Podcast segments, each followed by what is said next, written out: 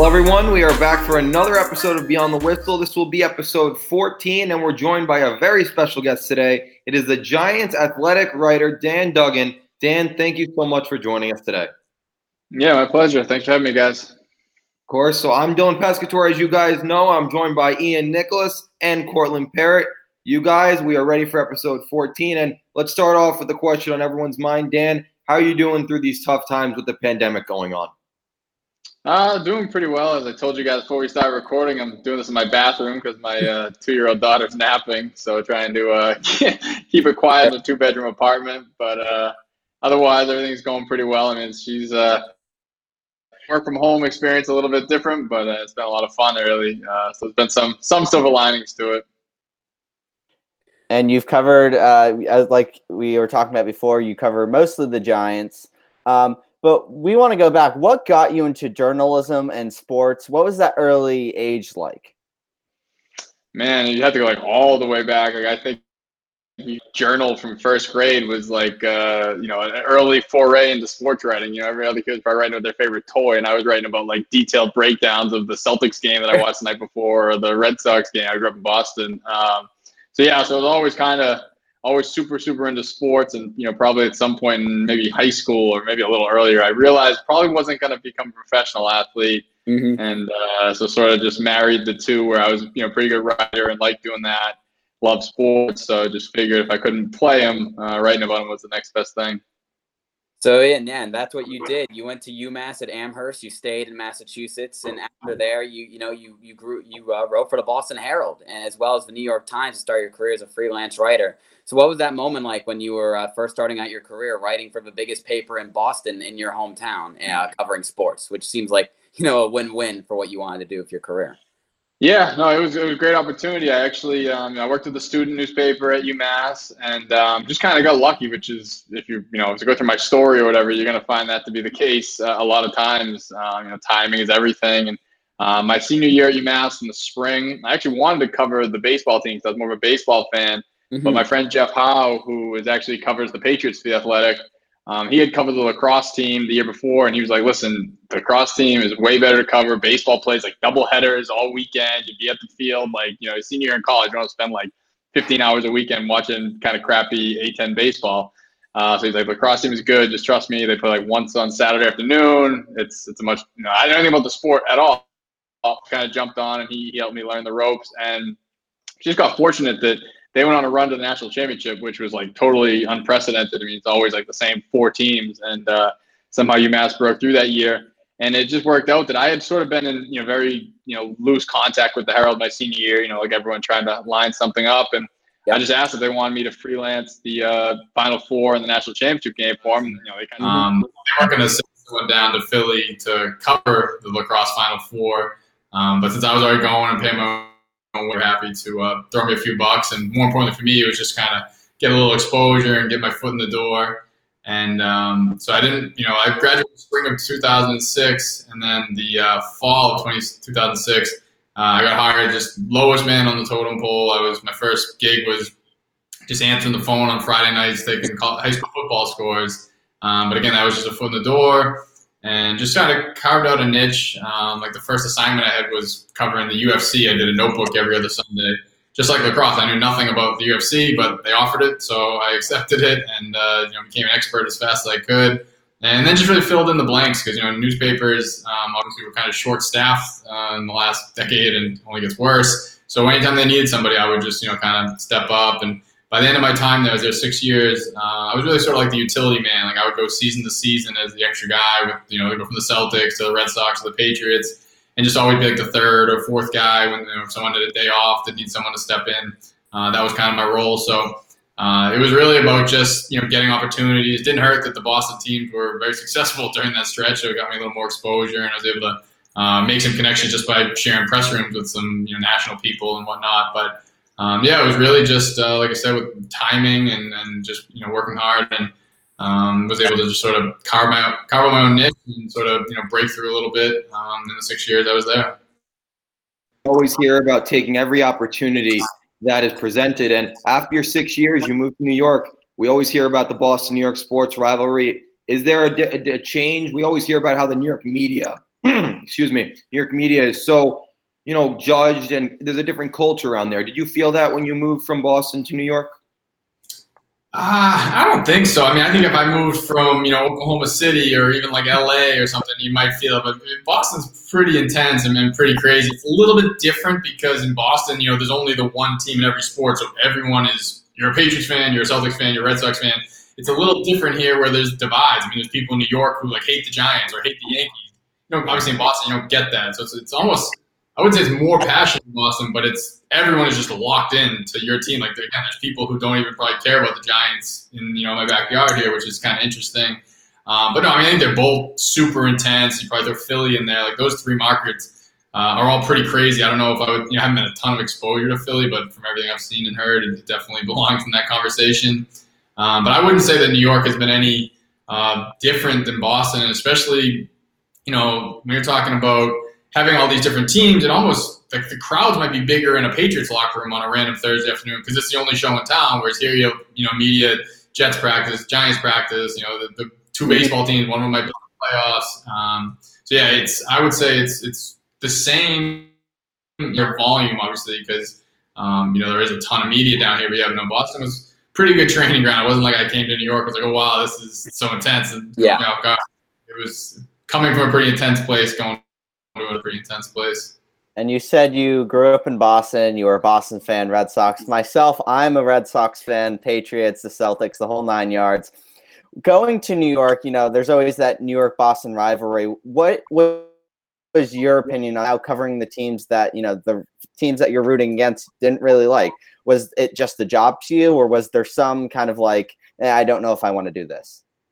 Yeah, no, it's funny. I, I always the example I give to people and that, kind of clicks for them because I get that question all the time is like, so when I was the backup guy with the Patriots for a couple years, I was covering Bill Belichick every day. Like you go to a Bill Belichick press conference every day, that's gonna like beat the fan out of you really fast because you ask a question, he either mumbles or bites your head off, or just you know, it's not like oh this is so fun talking to Bill Belichick. I mean, there's obviously you know maybe the first time you were in the locker room like you know Tom Brady or something that was kind of cool because I was you know young enough that I was a fan while he was you know winning his first couple Super Bowls, but yeah, the fandom really gets beaten out of you pretty fast. So uh, definitely when I first came down here, a lot of my friends and family back home like, how can you cover the Giants? Like they beat the Patriots. But even by the time the Patriots were playing in those Super Bowls, I wasn't like a diehard Patriots fan. You know, I'd rather see the Patriots win the Super Bowl than like the Colts. But at the end of the day, if I'm at the game, it, it didn't really matter. So yeah, the Giants. I mean, listen, it's definitely like just a job, and I don't I don't say that like dismissively because it's a great job, and there's only 32 NFL teams to cover, and um, you know, they're probably one of the premier ones to cover. So I'm super happy to it. But um, it, yeah, it doesn't make a difference. If I was covering the Patriots, I wouldn't be rooting from the win and covering the Giants. I don't root from the lose. I think it's a cliche for like reporters to say like they don't root, but it, it's really kind of true. Like it's, it's just it just becomes a job. You're dealing with these guys every day. You have interpersonal relationships. So some players you like, some players you don't, and it's more based on their personalities than you know how they play on the field. Whereas a fan, you're just living and dying by you know, who's a good player, who's you know who's a bad player. It's, it's kind of a totally different perspective uh, when you're in the locker room around these guys all the time.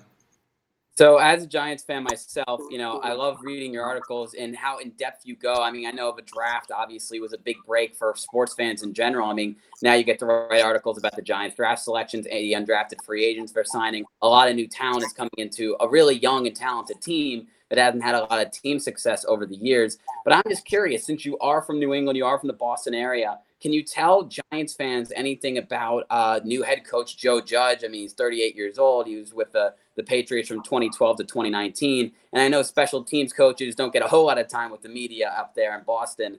Uh, and he's not a big name like Matt Patricia or Josh McDaniels or Brian Flores that has come out of New England. But can you tell the Giants fans a little bit about the special teams coordinator who will be heading the team whenever we get football back? Well, I mean, it's funny. I think he got hired on January 8th. Um, on January 7th, I didn't know a heck of a lot about him. uh, I moved down to New York in 2012. I think that was his first year in New England, so we barely yeah. overlapped. And certainly, as like the third guy in the beat, I wasn't dealing with the special teams coordinator, even if, if we did overlap for you know, a couple of weeks. Um, so yeah, I mean, it's funny. My one of my first stories I wrote was like, "Who is Joe Judge?" and I tracked down a bunch of people from his background, you know, coaches who were sort of mentors to him, peers. Um, but it wasn't like that was just me. I mean, nobody knew who he was. I mean, he, when he, his name came out on the list of candidates, if you were ranking him one to six or seven, however many candidates they had, he was six or seven. I mean, he was completely an afterthought, 38 year old special teams coordinator. Nobody thought he was going to get the job. And obviously, you know, he blew them away in the interview, had the recommendations from Belichick and Saban.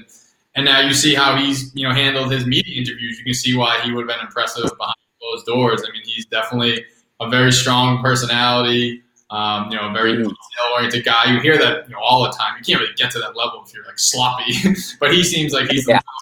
heightened in terms of that. Like, I, I think that preparation and all that stuff is going to be pretty intense under him. I don't think he's going to run a really relaxed, uh, you know, team. I think it's going to be pretty, pretty business-like.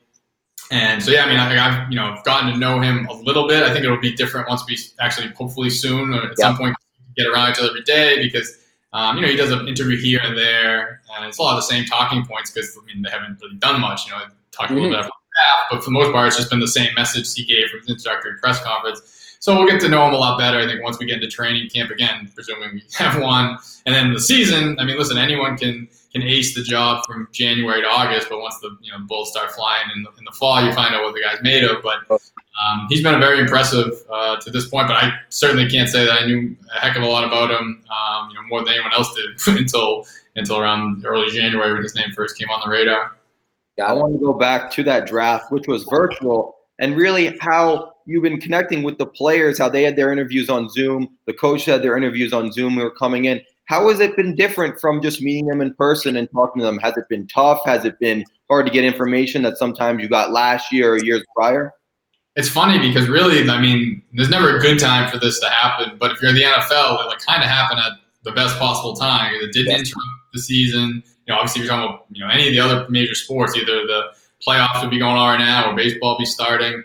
Um, so football, like you know, there's all the kind of hand wringing. What should they do free agency? Should they do the draft? But I think uh, it was probably the right call because really nothing changed dramatically. I mean, granted, the kind of nuts and bolts of how the draft was executed changed, but the same thing happened that happens every other year. It's just the, they were doing it from their home office on Zoom rather than you know sitting in a war room and, and making the picks that way. But from my perspective, really nothing has changed drastically yet because you know free agency is always done from home. I mean, the, the big difference for me is like I said, my, my two year old's home with me, so I got to try and work during nap time. Um, whereas usually should be a daycare and I'd have eight hours to get stuff done. So that's been a little bit of a challenge. But no, free agency, that's all, you know, over the phone and texting and calling people. Um, the draft, I mean, even that, we go to the facility usually for the draft. We sit in the media room, watch it on TV like everyone else, and then we go down to an auditorium for a press conference. Instead, I watched it at home and jumped on a Zoom call after. So really, no, really no different. Um, it'll become more of a difference even now. I mean, there'll be OTAs and mini camps will be coming up You get access to those. So you definitely miss some of that. But a lot of that, I mean, in the spring, there's nothing too hard hitting. Once camp starts, you know, around you know the end of July, early August, that's when we'll start to really feel it. If uh, if there isn't access, because uh, even if they have camp, there's probably a pretty good chance they're not going to be doing daily media. I'm sure they're going to limit uh, the amount of people they expose themselves to. So if we're not there day in and day out, like you are in camp, watching practice, talking to players, talking to coaches, you know that's how you start to develop relationships and, and really get to know what's going on with the team that will be a challenge and that, that will be very different. But yeah, I mean, honestly, it's, you know, whatever, two, three months into this, it hasn't been that much different just because of the way it fell uh, on the NFL's Mm-hmm. And you talk a lot about, you know, talking to players, interviewing players. And what is a key to someone to asking those good questions that will get the good answers you're looking for? Do you have any tips or anything like that you can share? I, I mean, everyone obviously has their own style, so I think that's the first thing. You can't try to do it the way someone else does it. But I, I think the big kind of learn is to not try to ask a good question in a way. Like it's you want to make things as conversational as possible. So I don't want to like make it. I, it's tough when I hear someone like basically read a rehearsed question or read off a notepad. Like you, you know, you, you should kind of have it be a little more natural because that's how you're going to get a more natural response. Like the question doesn't really matter. I mean, obviously you have to phrase in a certain way or you know but it's more what they're going to say back. So there's different ways to go about getting a good answer. I think one of the things I've tried to do and I've learned is actually kind of less is more. Like I hear sometimes a lot of people ask a question and they basically provide the answer they want to hear or they provide two options. Like just ask a question like point blank and and let them take it from there. Like leave it open ended rather than trying to like you, you probably have in your mind a lot of times. I'm going to put this quote in my story right here. It's like well, then you're just fishing for that quote. You're better off kind of going broad, and then if they answer it a certain way, you can narrow it down with follow up questions. But I think that's the biggest thing is I try not to. I mean, you got to think. You got to put. You got to do the research, and you if I want to talk to somebody, I'm going to do the research beforehand. But once we start talking, I'll have some notes jotted down, just so I don't, you know, I don't miss a topic or forget, you know, oh, I want to ask him about this. But I think the best way to do it is just make it natural and, uh, and sort of free flowing. You know, like the way we're talking now, you're going to get better answers from someone if it's a little com- more comfortable than if you just like were reading question one, question two, question three. If then you're not listening, I think that's the biggest thing. You have to listen to what the person's saying. That's something I always find myself doing because I'll have those little notes like, oh, I want to ask him about this. Meanwhile, he's saying something, and I listen back. Oh man, I kind of missed that he said this one little nugget that I wish I followed up on. I think listening is really more important than actually, you know, how you you know phrase the question or, or the way you ask a question. So I guess to follow up to that, over your years covering the Giants, who are some of the guys, big names or smaller names on the roster that you've had the most fun talking to? Who are like the most approachable guys? That you've built a good chemistry with over the years that you just appreciate, you know, sitting down and talking football with them? That's a good question. I mean, I will say that you know they've had a pretty good locker room my time, even though it's changed a lot. And obviously, made about Gettleman has tried to bring in a lot of you know high character guys, and that's you know that's been the case. Really, been any problems. And uh, obviously, was the 2017 year where, where things went sideways, but. Um, you know, so there's definitely some guys I wouldn't put on the list of my favorites, but uh, as far as the guys I really liked, I mean, Landon Collins probably stands out as the best because the way it works in the NFL is certain players only have to talk once a week. Like Odell had that treatment.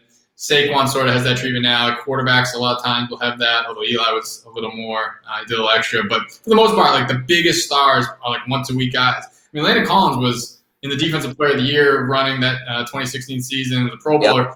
He was a four times a week guy. He was there every time you needed him. Wow. After games. He'd always stand up, be accountable, and like he's gotten himself into trouble. I know Giants fans have kind of turned on him, and he's you know the thing is he's just unfiltered. So when he's on your team, you like it, but now he's in Washington, and he's taking shots at Gettleman. I understand why Giants fans don't like it, but again, to the fan part of the question earlier, as a media member, I just want guys who are honest. I don't want the canned answers and stuff. So he was always just brutally honest, candid, told you what was on his mind.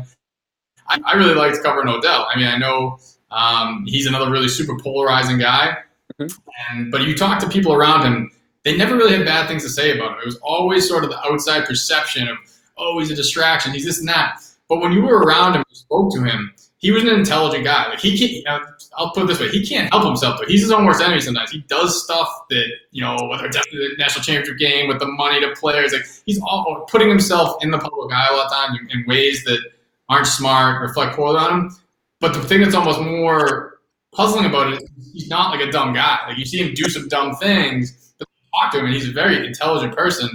Um, and, and, you know, he, but he was just, you know, he's like, you know, you always like to cover stars because people are interested in them. So, uh, but stars can be jerks. So, and I just didn't feel like he was. I didn't feel like the perception of him matched up um, to what my interactions were with him. I mean, listen, he could be moody, um, and there were some days he was good, some days he was bad, and um, but I thought on the whole he was a very interesting guy to cover. Um, and then, I mean, I don't go through the whole, but there's a lot of guys beyond that, just like the everyday guys that are just really good, solid people. Um, you know, you like guys who you can just have a conversation with. It's not always about football. I was a kid that, and um, there's plenty of guys like that. Um, you know, you have 53 guys in locker rooms. so you kind of have all levels. You got the 20 million dollar superstars on to the you know undrafted free agents. So there's you know all, all, all walks of life are kind of represented, and there's definitely a lot of good you know just down to earth guys. But as far as like two bigger name guys um, they, they stand out as some of the more interesting ones and, and more entertaining ones that I've had to cover. Great. Yeah, you know, I mean, talking to people about topics other than football is so important. And I especially like the articles that don't really talk about the game that's going on, but more like a personal life story or maybe something happened as a child and it's now coming back up. How do you feel about writing those stories that aren't necessarily about a guy who had two touchdowns, but it's more about his personal life? Do you enjoy those more than the game? How is that balance? Mm. Yeah, I mean, balance is probably a good word because you know you don't want to be sitting there writing about all you know heartfelt stories when like you still got to cover the games and, and, cover who's playing well. But no, I I definitely try to uh, mix those in as much as possible. It's interesting. A lot of times the comments are like, "Oh, it's like so cool to see like this human side of them." It's like I think a lot of times it's easy to just look at them as like they're football players. Uh, and then you realize, no, there's a, a, lot of them have a lot more going on uh, behind the scenes. And so when you get a guy to open up and and talk about that stuff. That's always uh, very interesting and definitely something I like to do. And and that even comes from all the conversations you have off the record where they just get to trust you, you get to know each other. Um, I wrote a story last year. Uh, Eli Penny, the, the fullback, yep, two family members murdered in one week span out in LA. Wow. And he, I had no idea that happened, but he just made a comment one time that he had to go home for uh, you know some family situation, and we have a pretty relationship. And just you know, he kind of mentioned what happened, and then I was like, well, that's like unbelievable story if you want to talk. But, I, but at, the time, we are just talking, you know, man to man, like it wasn't with a recorder on. And he was like, sure. And then so he really opened up and, and talked about his, you know, upbringing in South Central LA and, you know, having family members uh, murdered and stuff. It was, it was really um, heavy stuff, but it was, it was great to be able to tell his story and, you know, all that he's overcome. And um, so, yeah, those types of stories are great when the opportunity presents. But there are times where, hey, like Saquon Barkley rushes for 2,000 yards or whatever, you know, you got to write that too. Like you can just write about the football part too. You don't want to go too overboard. So, like I said, the, the balance uh, aspect of your question definitely applies. Um, and we see in the locker rooms a lot, especially around superstars. There's that big horde of you know microphones and notebooks and reporters. How can you sit down with a player in those media sessions when they only talk two to three times a week, where you can have that personal conversation, or is it a group conversation with a bunch of reporters? How does that work? Well, it's funny. Uh, I'm fortunate at the Athletic where I don't have to like go to Saquon Barkley's weekly press conference and just report whatever he says. Because I mean, that's how it was with Odell. Like anything he said was news. And mm-hmm. I used to be on com where it's a little more click driven. So I have to, Odell said this, that's my story. I'm, you know, I'm looking for kind of different angles at the Athletic. So in some ways, those scrums are the, because while 30 reporters are crowded around Saquon's locker, I can peel off and go talk to Sterling Shepard, or I call oh, Daniel Jones over there. Let me just run and grab him and ask him a question, or just shoot the breeze of them. So I actually use that to my advantage. I love when there's big scrums. I mean, again, there's there are times where, and maybe as a team is better, uh, I've covered them at the Athletic for two seasons. They've been very good. When they get better in the games, you know, the stakes are a little higher for the games. I might need to be at Saquon's because what he says might still be the biggest story of the day. Well, the team isn't doing that well. Um, you know, you're not really covering the X's and O's in November of a you know, two and nine team. So yeah, I would use that time when there's a big scrum going on to sort of work the peripheral. But you can't lose sight of like people still want to hear about Saquon more than they want to hear about you know the you know the backup left tackle or whatever. So as much as those hard you know human interest stories might be great, you still need to you know cover the stars. So yeah, you have to pick your spots. I, will go to Saquon, maybe ask a question or two, just so you see my face and hear my voice. And then later in the week, you see him pass into the locker room. You're like, hey, you got a minute for this? So it's it's definitely harder to develop relationships with those guys who are just because I might be saying, oh, I'm going to get him later in the week to ask him one question. Well, 10 other people want to do the same thing. So for him, it's not one question, it's 10 questions. So, like, you have to pick your spots. You don't want to, it's kind of a fine line of, of developing those relationships. And uh, I think it's really helpful to get to see them outside the locker room, whatever that is. They have a camp, they do a, you know, uh, public relations appearance, whatever it is. Try to get to as many of those too, because that's the time where A, they'll recognize, oh, wow, you went out of your way to come to this and B, it's a little more relaxed setting, and there's not ten other reporters uh, lining up to ask them one question, and you might be like, "Oh God, I don't want to sit here and go through another media scrum." So, uh, but yeah, that, that's uh, that's a good question. I think it's a big part of you know navigating a locker room, a big part of being a beat reporter.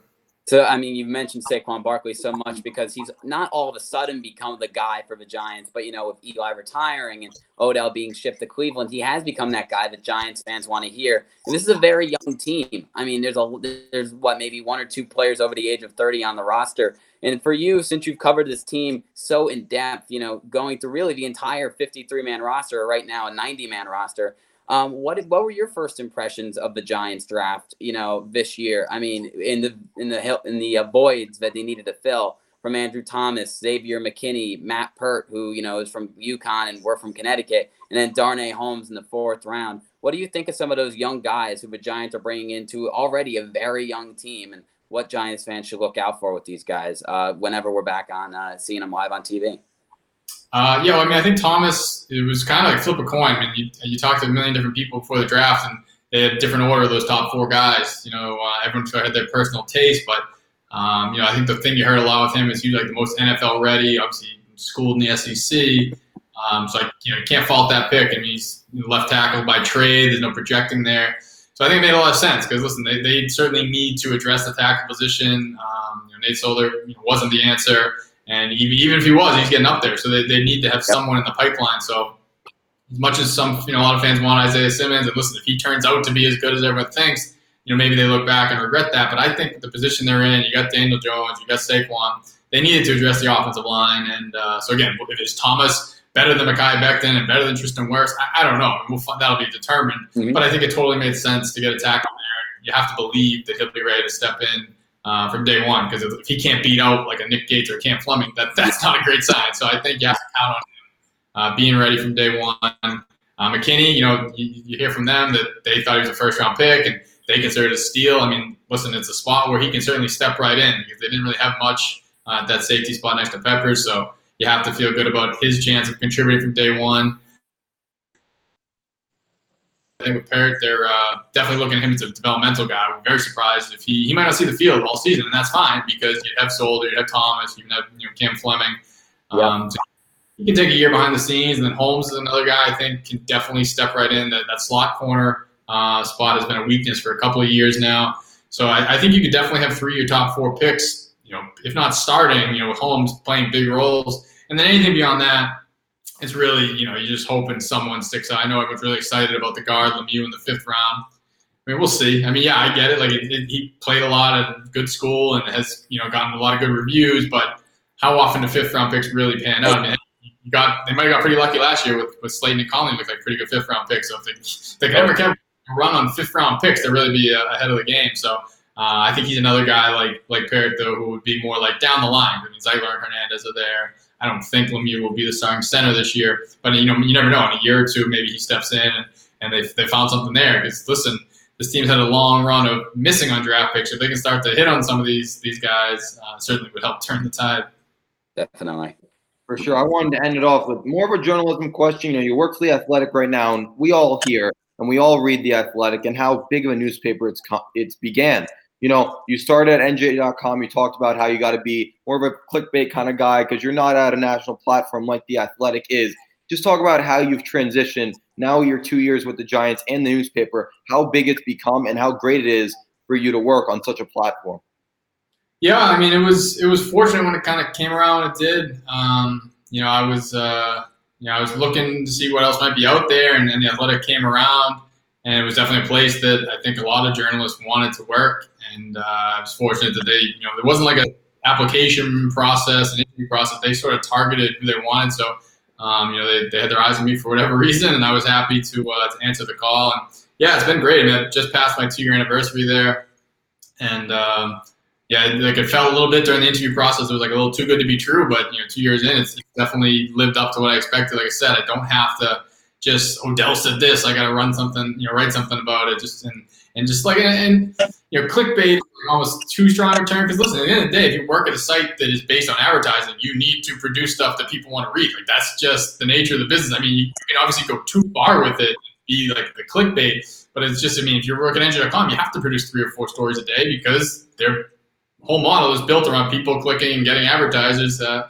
you know, eyeballs for advertisers. So at the Athletic, we don't, you know, we don't have that. It's obviously much more, you know, quality driven. Which, course, if anyone wants to work at a place like where that's the case, and um, yeah, it's been great. I mean, I've had a lot more freedom to kind of do this type of stories I want to do, not have that same pressure to again have to just run with the, whatever quote was said at the podium or anything like that. I get the time to like sink my teeth into story ideas. So yeah, I mean, it's been great, and obviously um, the whole media world is kind of in a little bit of a, a tough spot right now. So let's hope going back because in some ways we're fortunate that we're not reliant on advertising dollars, but people are still having to dig in their pocket to pay subscription fees. So we, you know, the longer we go without games, it's not gonna be good for anybody. So mm-hmm. uh, hope we get, you know, get games to cover again real soon, and then that way the athletic can kind of continue the trajectory it's been on. Well, I've certainly enjoyed uh, well, I've certainly enjoy talking to you as you are someone who digs deeper than the game. Um, you also look at the game, but you also dig deeper, and you're really in the mecca of media and sports in New York. So I've certainly enjoyed talking to you and learning more about the journalism industry, especially in New York. Yeah, no, I, you know, it was fun to doing this. You know, I hope uh, hope you guys picked up some little nuggets along the way. You know, a lot of people helped me when I was your age starting out, so hopefully I can kind of pay it forward and hopefully help you guys out as you make your uh, make your own trail. We appreciate. It. Yes, thank you so much. It's been an honor, and really, just thank you again. I mean, it was great to hear all the notes and through all all of episodes, we've had guests, and really, to be honest, you've been our best one with advice. So really, mm-hmm. just thank you one more time. And it's been Beyond the Whistle, episode 14. Dylan Pescatore, Ian Nicholas, Cortland Parrott, and Dan Duggan. Thank you guys for watching.